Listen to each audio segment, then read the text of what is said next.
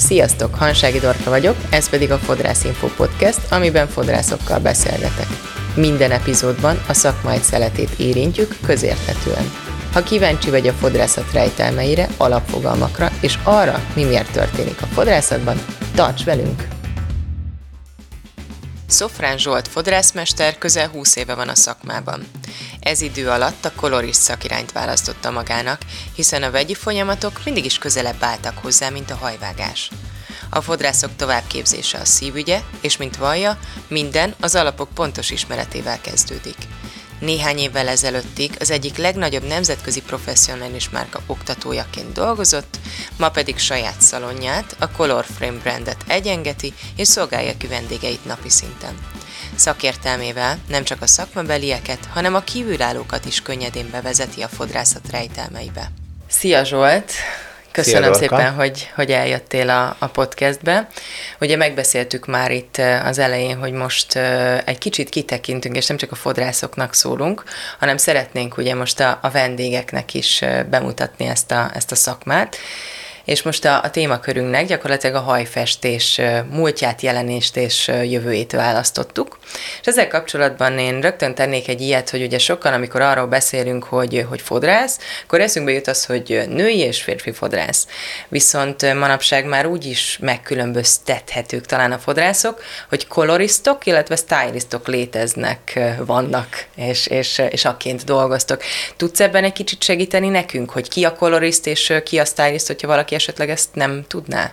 Természetesen, ugye ahogyan fejlődött a fodrász szakma, ugye akkor e, muszáj volt a szakterületeket is ugye specializálni, ugyanis uh-huh. régen, amíg ugye a fodrászat a hajformázásról, a hajvágásról szólt elsősorban, és amellé kapcsolódott, mint egy szükséges rossz a hajfestés, ugye addig, addig ezt nem kellett külön szakmaként kezelni. Uh-huh. Viszont ma már annyira széles körű a hajfestési technika lehetősége, hogy egy szakembernek érdemes ugye specializálódni egy adott területre, és így, így alakultak ki a kolorisztok, akik a hajfestéssel foglalkoznak, és a stylistok, akik a formával foglalkoznak, és tulajdonképpen így szedjük ma már szét a szakmát, és emellé jönnek ugye a bárberek, akik a férfi uh-huh. fodrászként funkcionálnak, és a férfi vendégeket szolgálják ki.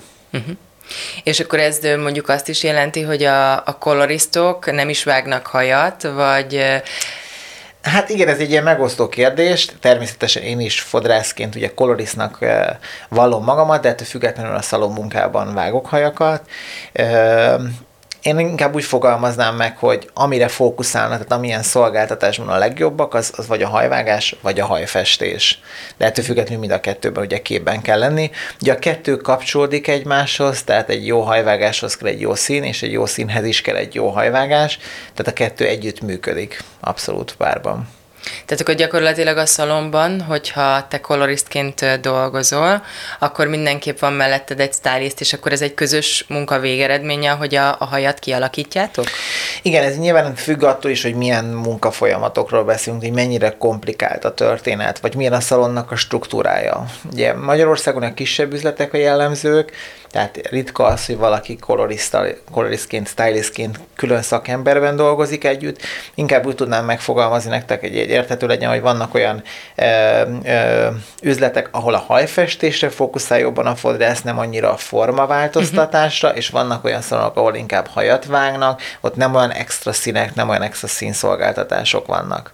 De mondjuk az ideális az az lenne, hogy együtt dolgozik egy kolorist és egy stylist, párhuzamosan érkeznek a vendégek, a kolorist elkészíti a hajszínt, és onnantól kezdve, hogy elkészült a hajszín, a fejmosóból a másik fodrász székébe ül, aki pedig befejezi a hajvágást és uh-huh. a, a hajszárítást, a stylingot elkészíti. És nálatok, mint ugye Color Frame szalomban is van a nevébe, ti inkább a hajszínre és a hajszínek igen, készítésére. abszolút, igen. Tehát nekem ugye ez volt a fő ötletem, hogy a Color Frame szalon az úgy induljon el, hogy itt a hajfestés az egyértelmű üzenet. Uh-huh. Ugyanis ahogy fejlődött a, a hajfestés az elmúlt években, én azt láttam, hogy, hogy muszáj specializálódni. Tehát nem tudunk mindenféle uh-huh. szolgáltatást csinálni egy üzletben. És szerintem ez az egyik nagy hibája sok fodrásznak, hogy mindent akar csinálni, és nincs uh-huh. fókusz. Itt kimondtad ugye azt a kulcsot, hogy, hogy régebben mi volt. Mi az, amit látsz? Tehát, hogyha ha kicsit így daraboljuk az időszakokat, akkor amikor te elkezdted a, a szakmát, akkor, akkor mi volt a vendégek igénye például a hajfestés tekintetében, illetve vegyük bele az egészet hajfestés és hajvágás tekintetében. Hogyan mentek be a szalomba, mit kértek, és mennyi időt szántak ezekre a műveletekre? Ugye amikor én elkezdtem a szakmát, ez már 20, nagyjából 20-25 évvel ezelőtt volt, akkor ugye az volt a lényeg, hogy olyan hajfestéseket csináljunk, ami egyértelműen látszik, hogy be van festve a haj. Uh-huh. Tehát uh, akkor wow. nem, nem volt ugye a természetesség divat, ugye akkor az volt a, a menő, hogyha valakinek be van festve a haja, és ez látszik, hogy be van festve. Hogy be van festve. Tehát az be van festve, ez legyen élénk, legyen kontrasztos, ugye akkor voltak a nagyon kontrasztos melír technikák, ami egészen a fejbőrből indult ki, akár egy ilyen zebraszerű csíkos hatás, uh-huh. amit ugye ma is látunk, hogy egy-egy oldalon előhoznak, de ettől függetlenül azért a praktikusság szempontjából ez ma már annyira nem működik. És igazából ez kezdett el szépen lassan finomodni. Egyrészt, ahogy változott a divat, a ruhákban, sminkekben, nyilván a hajban is inkább a természetesség fele mentünk, illetve én azt gondolom, hogy ahogy a technológia fejlődött, tehát ma már a hajfestékek nem csak erős színeket tudnak létrehozni, hanem tudnak természetesebb uh-huh. színeket is létrehozni. Itt kapcsolódik be például az ammóniamentes hajfestés, ami, ami egyik oldalról egy trend, hogy mentes legyen, a másik oldalról pedig egy olyan összetételű anyag, amitől nem lesz olyan élénk a hajszín, uh-huh. hanem természetesebb tehát lesz a, a hajszín, tehát a szín eredményt befolyásolja nagyon nagy mértékben. Uh-huh. Tehát ammóniamentesen nem lehet olyan színt készíteni, mint ammóniával például. Uh-huh. És akkor ez így szép szépen lassan így alakult. Tehát ahogyan fejlődött a technológia, úgy, fejlődt, úgy fejlődtek a festéstechnikák, és uh, alakultak át a színek a kevésbé látható festésből a szinte láthatatlan festésekbe. Uh-huh.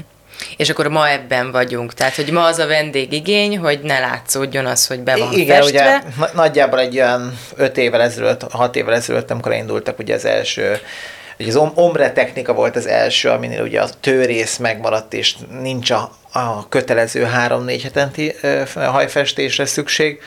Ez, ez ugye tovább változott, tovább fejlődött a balájás technikákban, és igazából ugye szinte mondhatom azt, hogy a vendégkörnek a 70-80 százaléknak ez az igény, hogy ne legyen látható a lenövés. Uh-huh. És ezek hogyan gyűrűztek be ezek a trendek? Tehát erre emlékszel, hogy, hogy, hogy hogyan, hogyan jöttek be a szalomba? Tehát például mondtad, hogy ugye először volt az, hogy, hogy látszódjon, hogy az én hajam be van festve, utána, utána már kicsit szofisztikáltabb volt, bejött mondjuk az ombre, meg most már a balájás, vagy hát a most már az, az itt van legalább egy 5-6 éve. Hát tehát, igen, hogy egy, egy, egy hat simán. Uh-huh, uh-huh.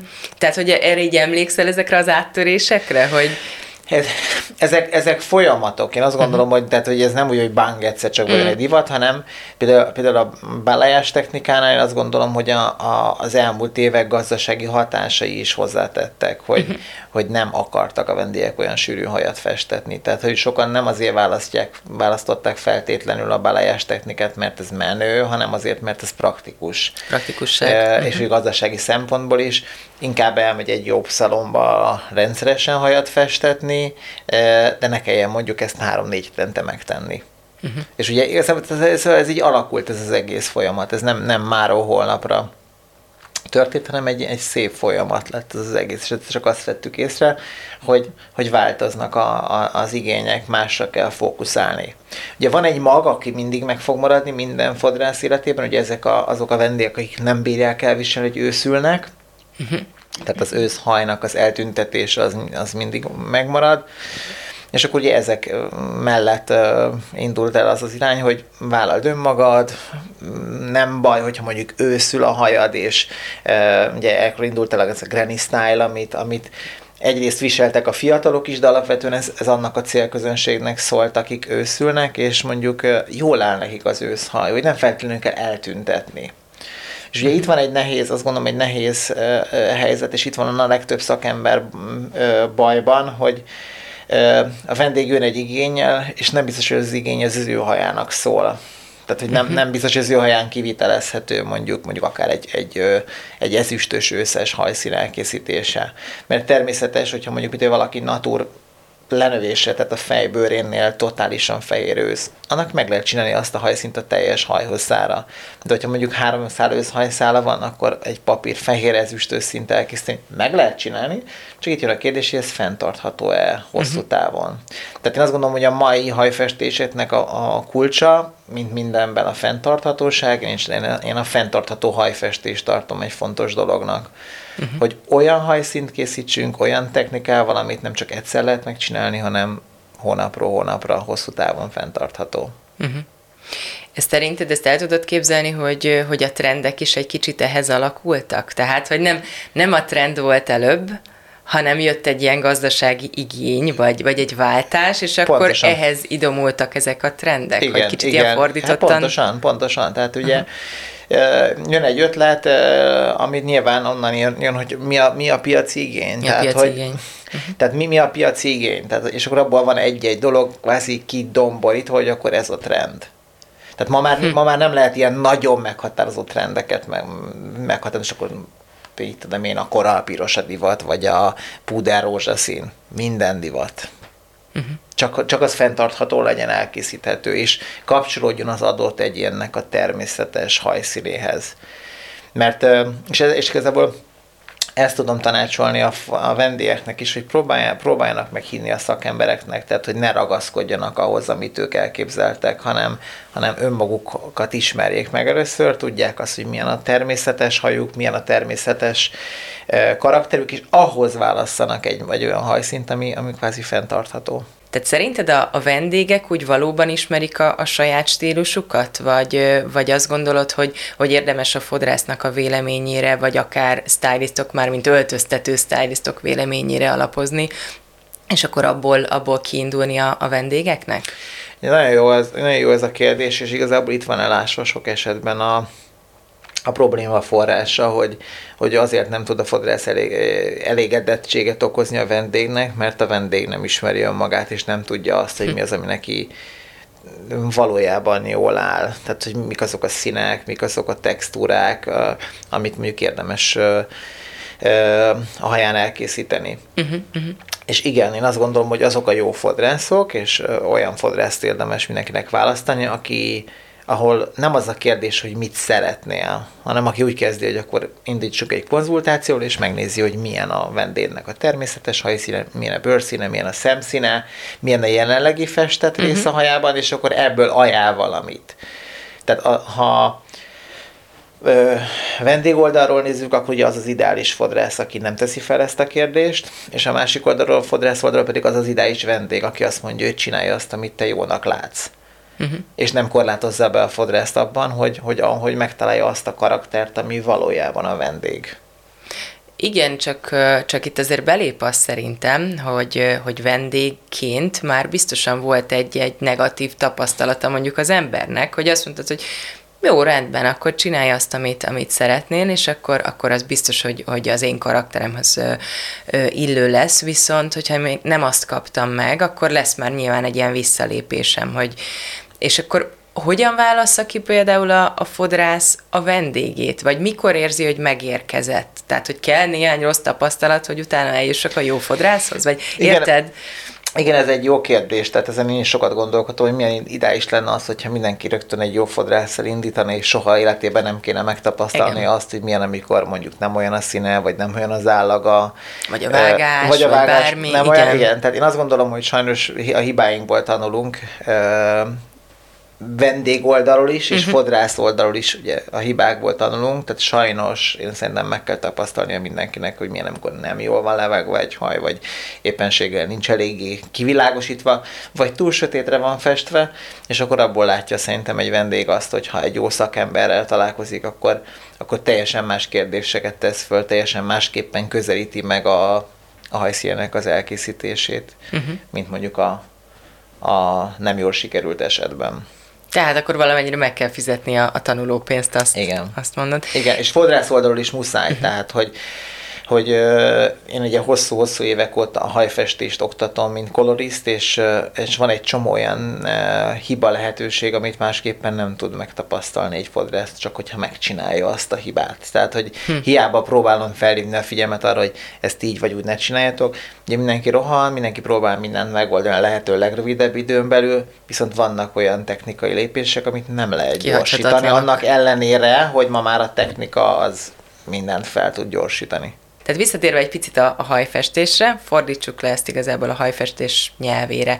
Hogyha keresek vendégként egy fodrászt, akkor szerinted mik azok az ismérvek, miből tudhatom, hogy például a festésben biztos, hogy, hogy jó végeredményt fogok kapni, vagy miből sejthetem, mert nem tudhatom, csak akkor, ha már kiléptem azzal a hajjal, de miből sejthetem, tehát akár a közösségi médiában, mit, mit kellene látnom vendégként azon a, a, a profilon, hogy én azt tudjam, hogy ténylegesen, akihez megyek szakember, ő, ő jó lesz ebben, és szépen el fogja tudni készíteni mondjuk a hajfestésemet. Hát nyilván egyrészt ugye a social media felületeken ugye a posztokat érdemes ugye végignézni, illetve én azt gondolom a kommenteket, tehát uh-huh. ma már ugye sok, sokszor kapjuk meg azt a kritikát, hogy biztos cenzúrázva vannak a, a kommentek. Uh-huh. Egyrészt annyi, például nem a Color Frame szalomban annyi vendég van, hogy, hogy nincs arra idő, hogy mondjuk mi a, a visszajelzéseket cenzúrázzuk és mi nagyon büszkék vagyunk, hogy most már több mint 800 értékelésből mindegyik öt csillagos. Uh-huh. Nyilván ez azért van, mert olyan szakemberek dolgozunk a Color Frame szalomban, akik a maximálisan a legjobb tudásuk szerint fogják a vendégeknek elkészíteni a haját. Érdemes végnézni szerintem a több felületen a visszajelzéseket egy, egy fodrászról. Uh-huh szerintem az akkor is jó, jól választunk, vagy jó, jó irányba indulunk el, hogyha ha egy adott tematikájú fodrászt nézünk, tehát akár egy kolorisztot, akár egy stylistot, ahol, ahol egyértelműen látszik, hogy ő milyen típusú hajakat csinál. Uh-huh. Amikor valaki nagyon sokfélét csinál, ott nem biztos, hogy, hogy ott minden esetben azt fogjuk kapni, amit szeretnénk, mert, mert lehet, hogy ez a fodrász még csak próbálgatja a saját ö, határait, és nem biztos, hogy megvan az a konkrét stílusa, amivel ő, azt fogja nyújtani a vendégének, amit a vendég szeretne. Uh-huh. Vagy nem biztos, hogy tudja a vendégét abba az irányba irányítani és terelni.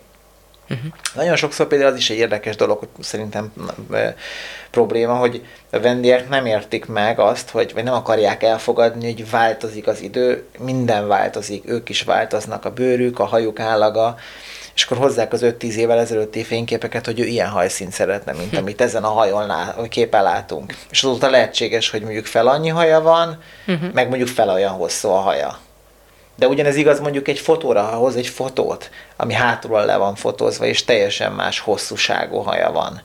Most erre például egy tök jó példa, és szerintem így meg mindenki tök tisztán fogja érteni, hogy van egy ruhahoz egy textil, ami ott van egy tekercsbe, az nem, nem mindegy, hogy ez az anyag utána milyen fazonhoz van felhasználva.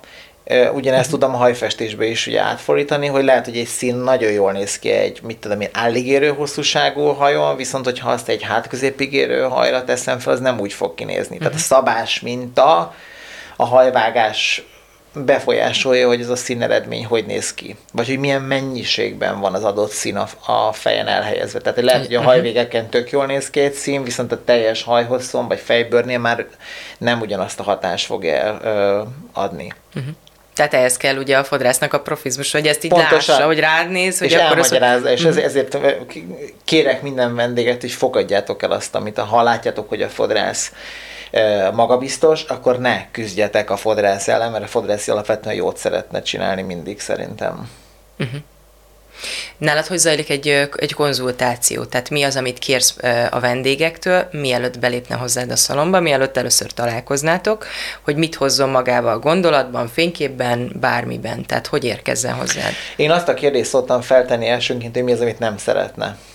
Uh-huh mert a nem szeretemből, nem szeretnémből tudom azt rögtön leszűrni, hogy milyen irányba nem menjek. Tehát, hogy mi az, ami, ami, ami nekik a komfortzónáján kívül van.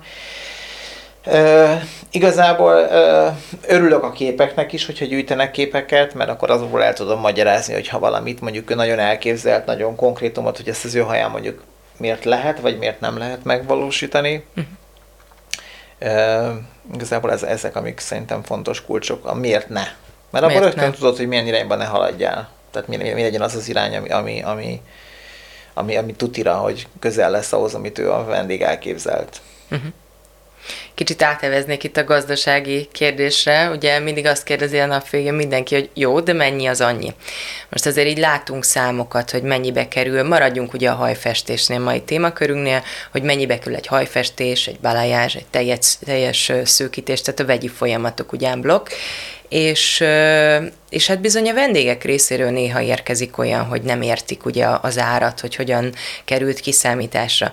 Kicsit tegyük rendbe, én azért nagyjából tudom, hogy mi van ezek mögött, az árak mögött, de szeretném tőled is hallani, illetve hogy légy mondd el, hogy, hogy, hogy hogyan tevődnek össze az árak, és hogy mit tartalmaznak ezek a, a, a, az árak, igen. Hát alapvetően én, én úgy szoktam megközelíteni a hajfestést, hogy ugye a, a, az ár az mindig attól függ, hogy mennyi időt kell az adott szolgáltatásra fordítanunk. Uh-huh. Tehát vendég oldalról uh, egy fod, tehát nem lehet a fodrászatokat összehasonlítani egymással nagyon sok esetben, mert minden üzlet teljesen más rezsiköltséggel működik. Uh-huh. Tehát a profi fodrász úgy, úgy kalkulál, hogy először is megnézi, hogy mennyi a rezsi költség egy hónapra, azt leosztja egy napra, illetve órára, Nyilván erre egy haszonkulcsot is rá kell tenni, mert uh-huh. ugye senki sem nulla haszonért dolgozik, és ennek megfelelően kell felszorozni az adott szolgáltatásra szükséges idővel. Tehát mondjuk, mit tudom én, egy tőfestést meg lehet csinálni másfél-két két és fél óra alatt, egy balajás technikát mondjuk 4-5-6 óránál rövidebb idő alatt nem lehet megcsinálni. Uh-huh. És akkor itt jön be az a probléma, hogy lehetséges, hogy a vendég mondjuk balajás szeretne, de valójában nem balajás kell csinálni, mert először mondjuk egy színkorrekciót, ami meg akár lehet 6-7-8 óra is. Uh-huh. Tehát, hogy mindig abból érdemes kiindulni, hogy mondjuk amennyi egy tőfestés, annak a szok, sokszorosan kell legyen az ennél hosszabb szolgáltatásoknak az ideje. Illetve Ugye azt is bele kell kalkulálni, hogy egy, ha olyan hajfestést csinálunk, amit nem kell négy hetente festeni, akkor nyilván annak az ára az azért is drágább, mert hogy az időt, amit egyébként négyszeri alkalommal töltene el a vendég, azt egy időben fogja megfizetni, mert ugye annyival több uh-huh. időt kell ott töltenie. Illetve hát amit ugye kalkuláljunk bele, hogy a fodrász, aki, aki profi fodrász, az, az nem árulok el titkot, az akár több milliós árukészlette is dolgozik. Uh-huh. Tehát ugye, és most indulunk ki azokból a fodrászokból, akik tényleg a legjobbat akarják a vendégeknek nyújtani. Tehát ott nem egy-két doboz festék van, hanem akár 80-100 doboz festék. Ugyanez szőkítőkorban, Szőkítő. árnyalókban, uh-huh. ápoló termékekben szintén több százezer forint áll. Na most ugye a végeredmény az nagyon nagyban függ attól, hogy van-e árukészlet a szalomba, vagy nincsen. Uh-huh. Tehát, hogy nem mindegy, hogy egy hogy miből dolgozol. Egy, pont, pontosan, uh-huh. tehát, hogy mondjuk egy 8 darabos színes készlettel dolgozunk, vagy egy 124 darabos, mondjuk Faber-Castell színes ceruza uh-huh. készlettel, és tényleg azt tudjuk elkészíteni a vendégnek, amit, amit ő látni szeretne. Uh-huh. Tehát, hogy ez, ezt kell vendég oldalról végig gondolni, hogy meg, meg emögé, mögé tekinteni, hogy valóban aki jó fodrász és minőségi szolgáltatást ad, annak olyan árukészlete van, ami, amiből mindent meg tud csinálni. Uh-huh. Illetve hát ugye a képzések, tehát amire folyamatosan jártok, te hát tartod igen, őket, igen, de hogy igen. te is ugye nemzetközi Term- szinten. Hát természetesen tehát, hogy... ugye a képzések is, tehát ez rengeteg-rengeteg pénzbefektetés egy fodrász számára, hogy, hogy képzésekre járjon, tanuljon, és ugye napra kész legyen, gondolom nap, mindenben. Napra tehát... kész legyen, pontosan, igen, igen, igen, igen, igen, igen, igen. Uh-huh. Térjünk vissza egy kicsit a trendekhez, már ugyan érintettük, de én azért mégis föltenném ezt a talán banálisnak tűnő kérdést, hogy, hogy most éppen mi a hajtrend, és hogyha valaki ezt itt tőled megkérdezi, tehát mondjuk bejön a, a, a vendég, mi, mi a trend, mit mondasz neki, hogy most milyen hajak mennek? A trend a légy önmagad. Uh-huh. Tehát ez, ez lenne a kulcsmondata, tehát lehet világosabb, lehet sötétebb, tehát a karakteredhez a lehető legközelebbi szín. Inkább azt mondom, hogy mi nem annyira divat, nem divat a nagyon élénk színek, nagyon-nagyon uh-huh. harsány színek, most abszolút nem, nem menő színek. Szerintem a túl hideg színek sem divat most már, inkább a semlegesebb, természetesebb, melegebb földszínek, azok nagyon-nagyon-nagyon közkedvelt árnyalatok picit mattabb, mattabb fényű, nem, nem láthatóan színeredmények, tehát ami, ami olyan, hogyha természetes lenne. Mit gondolsz, hogy, hogy például a balajásból mikor fogunk kilépni, vagy, vagy ki fogunk elépni valaha ebből a, ebből a trendből, vagy ebből Soha. a vonalból? Soha? Soha. Tehát a, mert a balajás az egy technika, uh-huh. az nem egy trend. Uh-huh. Tehát ez, ez, ez egy fontos dolog. Tehát a balayage ez egy ugyanolyan technika, mint mondjuk a klasszikus fóliás technikák, a melír technikák, amit nevezünk baby lights-nak, highlights-nak. Ugye ez egy olyan technika, a, a highlights, amivel úgy tudok szőkehajat készíteni, hogy a fejbőrnél nincsen világosítva a haj. A mhm. belejás ugyanígy egy olyan technika, aminél a fejbőr közelében nem olyan világos a hajszín, mint a hajhosszán, illetve a hajvégeken. Tehát ez egy, ez egy szükség, ez egy alaptechnika lett.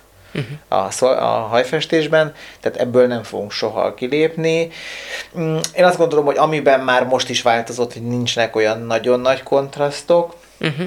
mint korábban, tehát ugye, ha, ha itt az evolúcióra megyünk vissza, akkor ez az ombréből indult át, és ugye az ombrénál már mindenkinek ki volt világosítva a hajvége, és igazából abból lett egy, egy ilyen átmenet, tehát sok vendégnél, aki, aki az ombréból ment át balayásba, ott nem feltétlenül ugye a klasszikus balayás hatást lehet látni, hanem csak egy, egy ennek egy ilyen hibrid változatát. A legidálisabb egyébként balayásnál az, amikor van egy alaphajszín, és akkor az van világosítva a technikában. És a technikának a lényeg az az, hogy a hajvégeken több szőkítő van, a tő irányában kevesebb. Na most ugye, amikor le van nőve egy haj, van egy sötét töve, van egy nagyon világos hajvége, akkor sokszor nem is lehet belejást technikával megcsinálni, hanem mhm. fóliákat kell elővenni, és nagyon pici, vékony eh, merír technikákkal kell a köztes részt úgy felvilágosítani, hogy egy átmenet tudjon kialakulni. Tehát, hogy nagyon fontos az árnyalás, ugye? Igen, hogy ugye, azt... ugye sok vendég nem tudja azt, hogy, hogy ugye, amikor szeretne egy hajszint, akkor az nem egy lépésből készül el, hanem akár több lépésből is elkészülhet. Sőt, van olyan is, az is egy teljesen normális dolog, hogy azt érezzük vendégként, hogy mintha nem lenne jó a hajszín, és a fodrász már megírná egy újabb anyagot a hajra. Vannak olyan színeredmények, amihez kell egy köztes semlegesítést csinálni, mhm. és utána tudjuk a végső árnyalatát megadni a hajszínnek. Tehát maga az árnyalás az ugye az olyan, mint a, a tortán a máz és a díszítés, uh-huh. tehát hogy ezt mindig el kell végezni, és az is egy normális dolog, hogyha azt érezzük, hogy mondjuk egy nagyon világos szőkehajnál, ha mondjuk gyakran mosunk hajat, gyakorilag azt értem, hogy mondjuk akár naponta, vagy két naponta, hogy azért egy három-négy hét után már nem azt a szint látjuk, mint amit láttunk.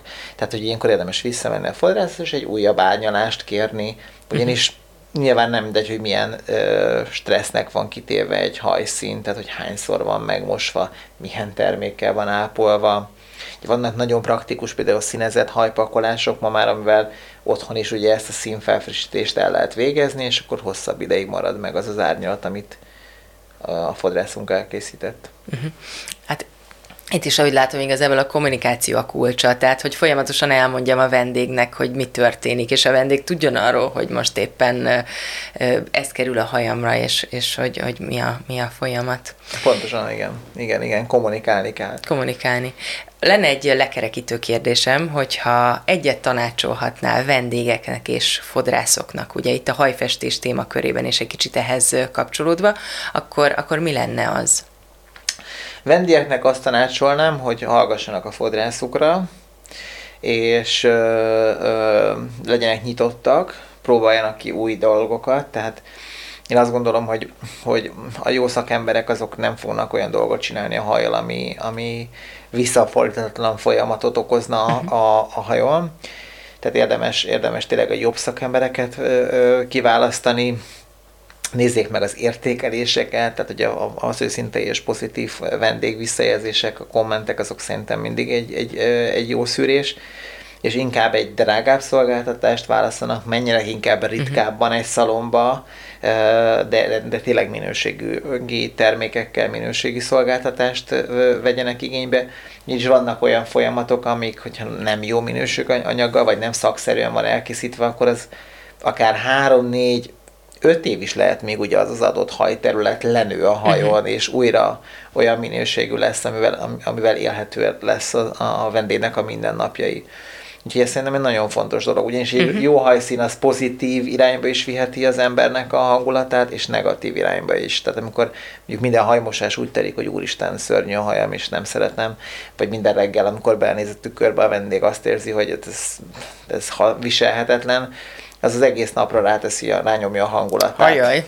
Tehát, tehát, hogy nézzük tényleg ilyen nagyon tényszerűen, egy másfél órás, két órás, három órás hajfestéssel akár hosszú hónapokra is elrontatjuk akár a, a hangulatunkat, meg, a, meg uh-huh. az egész e, légkört magunk körülött.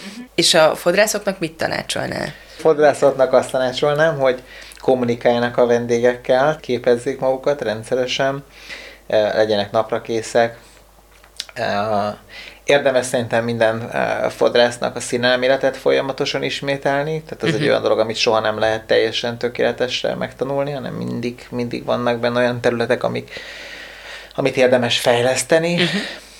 Uh, kommunikáljanak a vendégekkel, mondják el, mondják el a véleményüket, uh, javasoljanak én szerintem két opciónál ne többet, ugyanis a vendég a kettőből tud választani, mert hármat, négyet mutatunk neki, akkor ugye már elveszik a, a lehetőségek dzsungelében, hát próbáljunk két releváns opciót ajánlani, és abból szerintem mindenki meg ki tudja választani, melyik az, ami neki legszimpatikusabb. Zsolt, nagyon-nagyon szépen köszönöm a, a beszélgetést. Remélem, Én köszönöm hogy... a meghívást. Remélem, hogy a, a nézők is, illetve akik hallgattak minket ugye itt a podcastben, hogy megkapták a, a válaszokat itt a hajfestéssel kapcsolatos kérdésekre. Biztos, hogy folytatás következik, úgyhogy mindenképpen kövessétek a, a Fodrász Info csatornáját, és még egyszer köszönöm szépen. Én köszönöm. Sziasztok! Tetszett a beszélgetés? Szerinted másnak is érdekes lehet? Köszönöm, ha megosztod vele. Ha pedig feliratkozol, elsőként értesülsz az új tartalmakról.